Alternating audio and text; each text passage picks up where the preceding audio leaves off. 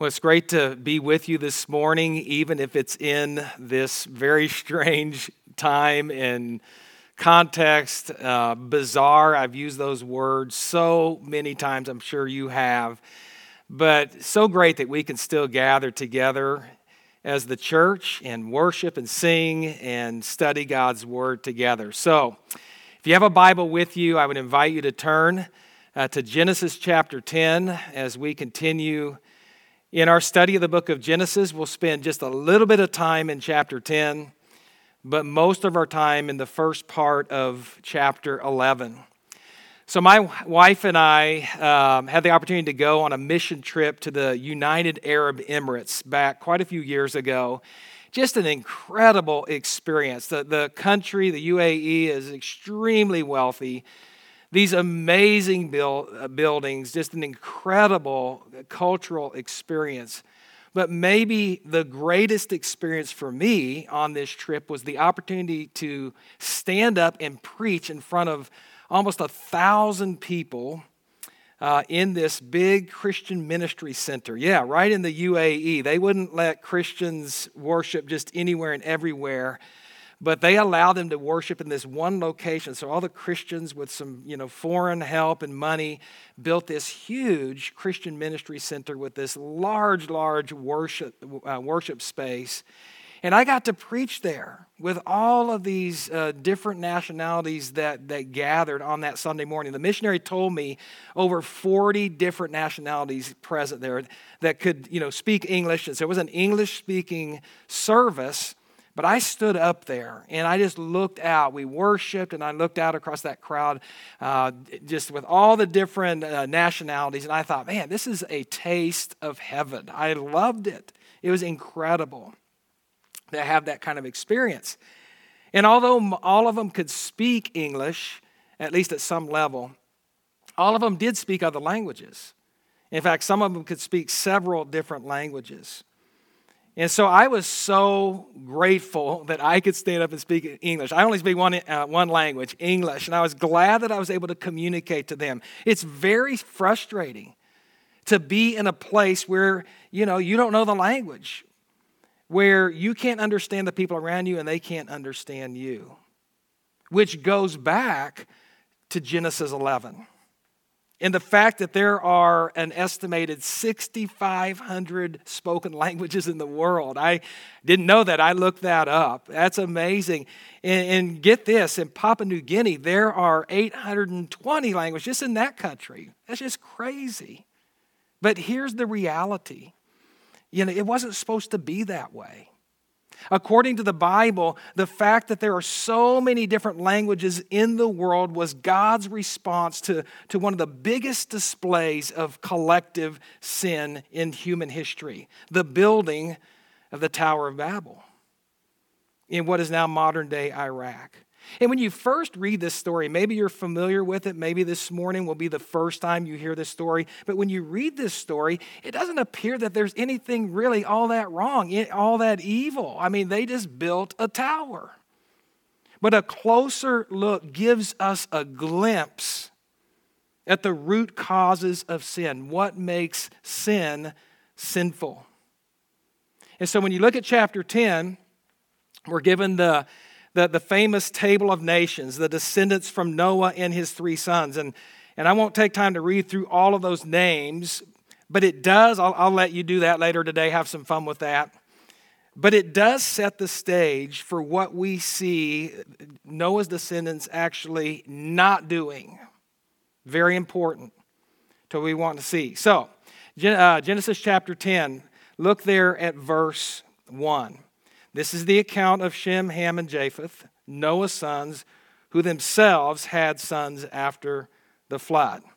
Then you go through the names, the table of nations, you go right on through that chapter. But I want you to focus on verse 32. Very important to what we want to see this morning. In verse 32, it says, These are the clans of Noah's sons, according to their lines of descent within their nations. From these, watch this phrase here, very important. The nations spread out over the earth after the flood. which sounds reminiscent of God's command back in Genesis chapter 1, verse 28. Now, I know you already studied uh, Genesis chapter 1, but I want you to go back there again. Genesis chapter 1, verse uh, 28. It says there, God blessed them and said to them, Be fruitful and increase in number. And watch this next phrase fill the earth. Again, very important. I just want you to tuck that away. It's going to be important to what we see happening in Genesis chapter 11. Fill the earth and subdue it. Rule over the fish in the sea and the birds in the sky and over every living creature that moves on the ground. But when we get to Genesis 11, which we will hear in a moment, we discover that the nations did not spread in obedience to God, but only as God's response to their disobedience, their sin, which we'll see. Now, when I read these stories like this or other Bible stories, I don't know if you're like me, but I'm often very quick to, to think, why didn't they just obey God? You know, pretty simple. Be fruitful, have kids, spread out. I mean, that sounds pretty easy. I mean, we, we have four sons. They're getting married. They're having kids. we we feel like we're doing our part to fulfill Genesis 128. You know, um, pretty simple stuff. But if you think of God's commands overall, they shouldn't be that hard. They are for our good and they're for the good of others. You know, I, I was thinking about that. Don't steal. I mean, that, that sounds pretty simple. Just don't do it. You know, which means I'm not going to come into your house late tonight, sneak in and take something that's not mine and walk off with it. That's a pretty good command. It keeps you happy and it keeps me out of jail. So, why do we sin? Why do we disobey? Where does that come from? Why, why does sin have to have so much power over us? Sometimes I find envy, I find jealousy in my heart. Why? That's what this story will show us. We find Noah's descendants not obeying. Look at chapter 11, verse 1. I'll just read through these first nine verses. Now, the whole world had one language and a common speech. As people moved eastward, they found a plain in Shinar and settled there. They said to each other, Come, let's make bricks and bake them thoroughly. They used brick instead of stone and tar for mortar. They said, and then they said, Come, let us build ourselves a city with a tower that reaches to the heavens so that we may make a name for ourselves. Otherwise, we will be scattered. Watch this language here. We'll be scattered over the face of the whole earth.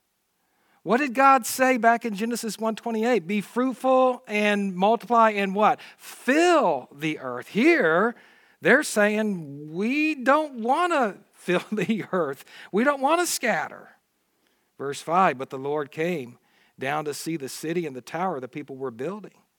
The Lord said, if as one people speaking the same language they have begun to do this, then nothing they plan to do will be impossible for them. Come, let us go down and confuse their language so they will not understand each other. So here it is the Lord scattered them from over, for, uh, over the whole earth, and they stopped building the city.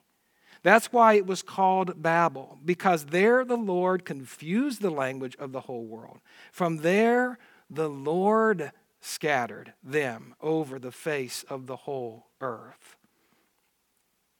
So you notice there, they were building three things a city, a tower, and a name. And here's the thing we can often find ourselves in this story, not scattering meaning we're not fulfilling God's purpose for us. We're doing the opposite.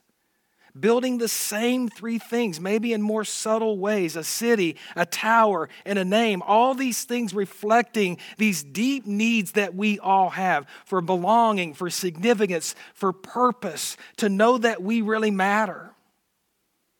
The story frames sin and disobedience in this way a city a tower, a name. Look at verse 4. Then they said, Come, let us build ourselves a city with a tower that reaches to the heavens, almost as if they wanted this sense of closeness to God, but only in their way, so that we may make a name for ourselves, not for God and His glory, but for them and their glory. And so here's a basic principle that I want us to think about. God always pushes his people to look outward, to multiply towards sending and giving for his glory. Sinful man always looks inward toward building for his security and for his glory. So let me give you two points, two things that I want us to walk away with. Here's the first one sin and disappointment. Sin and disappointment always happen when I am building a city and a tower and a name for my glory. Sin and disappointment always happen. It always does. When I am building a city, a tower, and a name for my glory. Again, cities and towers representing our desire for belonging and significant significance, which isn't necessarily wrong. I mean, their desires for belonging, for security, for greatness are not wrong. Those are God given desires. It's where they are looking for them that is wrong. In fact, let me give you a definition of sin. So many different ways we define sin, but let me define it this way Sin is an attempt to find in something or in someone that which you lost in God. It's an attempt to find in something or in someone that which you and I lost in God. That's why it says their tower reached up toward the heavens. They're trying to get back something they once had in God, something that guarantees our safety. And I would even pause and ask, what is that for you right now? We want to belong to a city. We want security, belonging, security, significance, greatness. None of those things are necessarily wrong. It's where we look for them that is wrong. I've been a pastor for close to 30 years. 18 of those years, I pastored a church down in Des Moines. And I've had some great experiences. I love being a pastor, but if I'm honest, I often struggled with things that pastors struggle with to be perceived as capable, to be perceived as successful, to be known. I mean, is my sermon good enough? Is my church big enough? Is my vision big enough? I remember going to a pastor's conference one time, and I sat there. And I, what I heard was this if your church isn't a certain size, if you're not experiencing a certain growth rate, you are not successful. And I sat there just speechless, kind of numb. I left there somewhat empty. And not long after that, I drove over to a church down in Des Moines and I walked up on the stage. It was empty. I was going to take a look at this worship space. A church that seated about 2,000 people. And I stood on that stage and I remember thinking, if I can just build this, I will be successful. I literally thought that. I will be successful.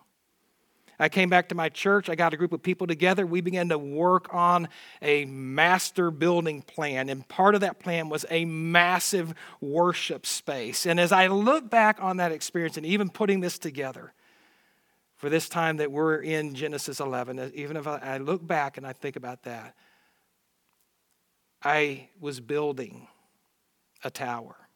Was it about God and His glory, God and His purpose and His glory, or was it more about me? Was it a tower? Was it a monument? Was it something uh, done in my name for my glory? It never happened. That massive worship space was never built. Building towers, building a name. Okay, so when I'm building my own towers, and, you know, for my own name, for my own glory, sin and disappointment are not too far behind. And so, not surprisingly, I began to see envy. I began to see jealousy. I began to see bitterness start to settle in my heart. And I would love to say I just confessed it and repented of it and it was gone, but not really.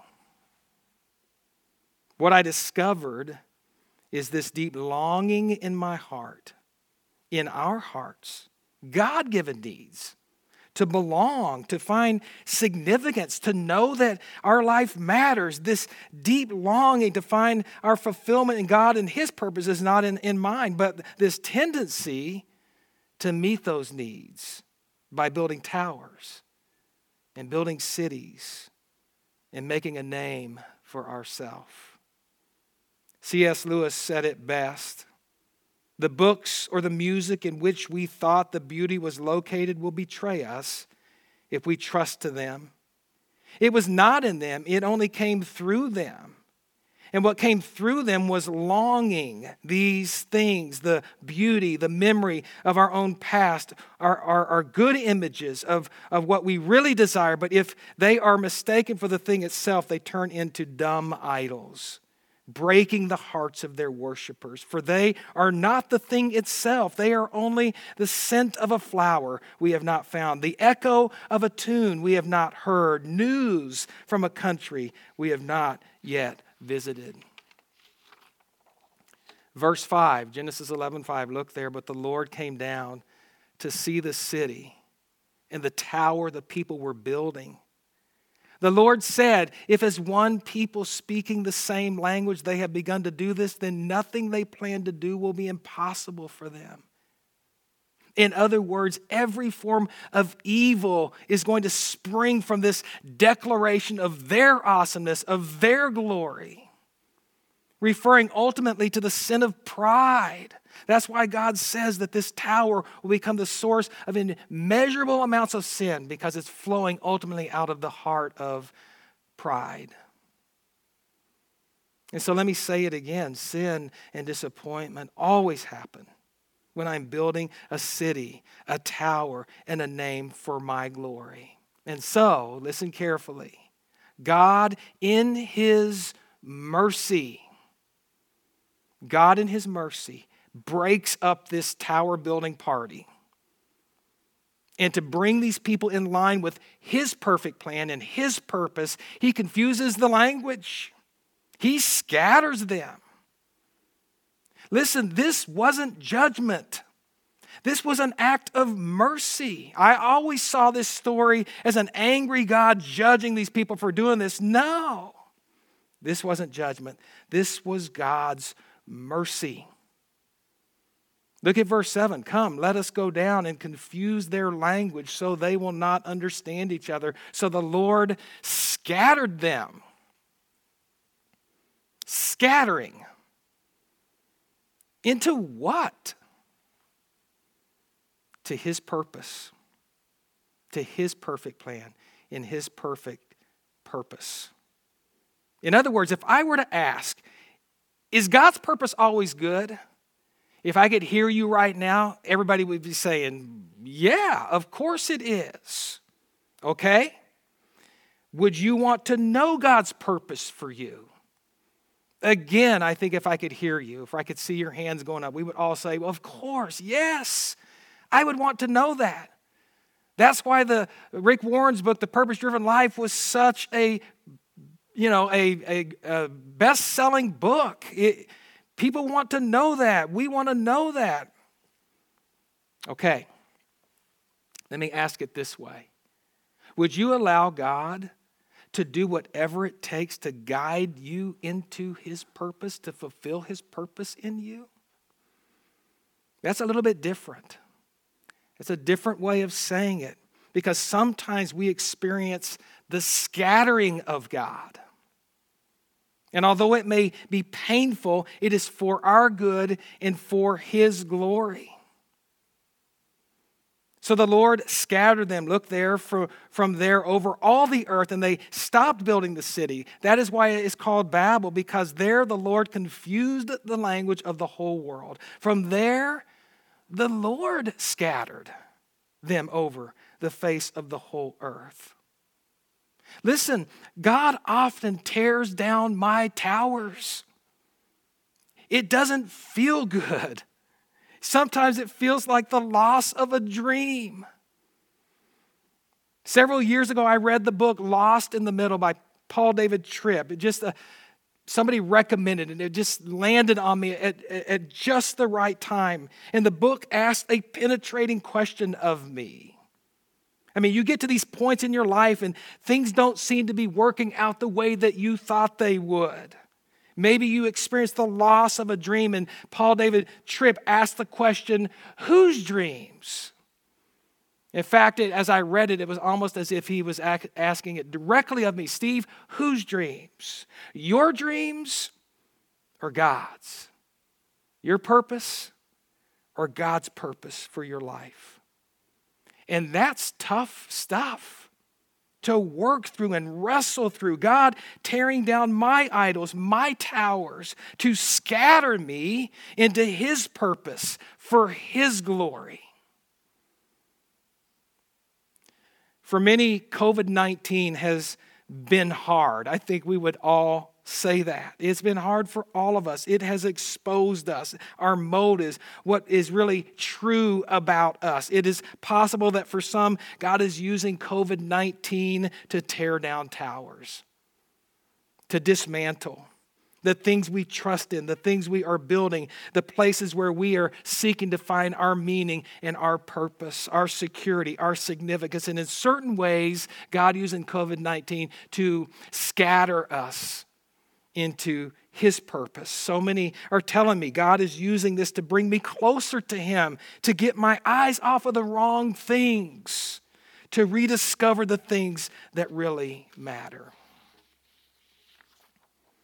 Here's the principle again God always pushes his people to look outward, to multiply towards sending and giving for his glory. Sinful man always looks inward, toward building for his security, for his glory.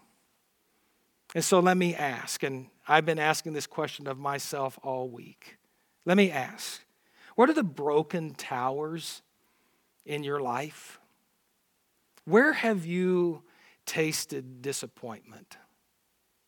Maybe in your family, maybe in your relationships or your job or your career, maybe a, a, lifelong dream that never happened.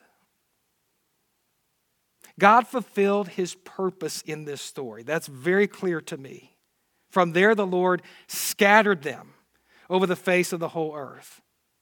Not a punishment, his mercy, moving them into His purpose. Be fruitful and multiply and fill the earth. What if, what if we learn to think about the disappointments of our life, the broken towers, as God's way of moving us, scattering us into His purpose for His glory? Which brings me to the second point and I'll touch on this briefly. Here it is obedience and flourishing. I love the word flourishing, it just sounds good. It's what we crave. Obedience and flourishing happen only when I trust God's plan and purpose in my life for His glory. Obedience and flourishing happen only when I trust God's plan and God's purpose in my life, in my life for His glory. And so let me ask again what are the broken towers in your life? Yeah, where, where have you tasted uh, disappointment? God wants to fulfill His purpose in your life. I know that. I know that. He wants to do it in my life. He wants to do it in your life. Wherever you're at right now, whatever you're thinking, whatever you're experiencing, God wants to fulfill His purpose in your life for His glory. And so maybe God is wanting to get your attention right now. I don't know. Maybe. Maybe a tower of disappointment has been revealed. And so, what if? What if we learn to think about the disappointments of our life, the broken towers, as God's way of moving us, scattering us into His purpose for His glory. Someone read this to me several weeks ago. In fact, COVID 19 had just started rolling out. I was with a group of people. He pulled this out and read it. It's called We Have Been Exposed. There's no author. But I want you to hear this. It really moved me. It's powerful. Kind of a poem, kind of a spoken word format. For those who have ears to hear and a heart to listen, we've all been exposed.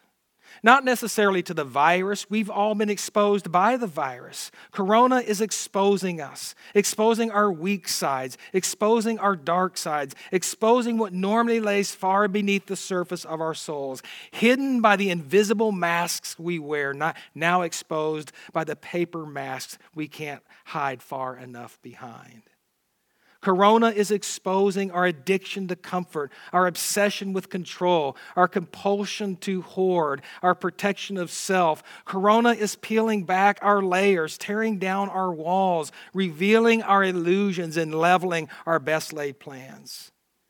Corona is exposing the gods we worship, our health, our hurry, our sense of security, our favorite lies, our secret lusts, and our misplaced trusts. Corona is calling everything into question. What is the church without a building? What is my worth without an income? How do we plan without certainty? How do we love despite risk? Corona is exposing me. My mindless numbing, my endless scrolling, my careless words, and my fragile nerves, we've all been exposed our junk laid bare, our fears made known, the band aid torn, the masquerade done. So what now? What's left? Clean hands, clear eyes, tender hearts. What Corona reveals, God can heal. Come, Lord Jesus, have mercy on us. Would you pray with me? God, we do need you. We need your grace. We need your mercy. I thank you for this merciful moment, even in the story of the Tower of Babel, as you graciously moved these people back into your purpose. And I pray that you would do that for us as well. We know this begins in a relationship with Jesus. And I pray, even right now, that if there's anybody listening, watching, that has not taken that step with Jesus. The very first step of moving back into your purpose and will, your perfect plan and purpose, God, that you would give them the grace to do that, even right now, that they would trust Jesus as their Savior. God, we love you. Give us your grace again, your mercy as we move through this very difficult time, as we learn, as we posture ourselves in humility and teachability. Uh, God, move us, scatter us into your purpose for your glory. We pray this in the name of Jesus. Amen.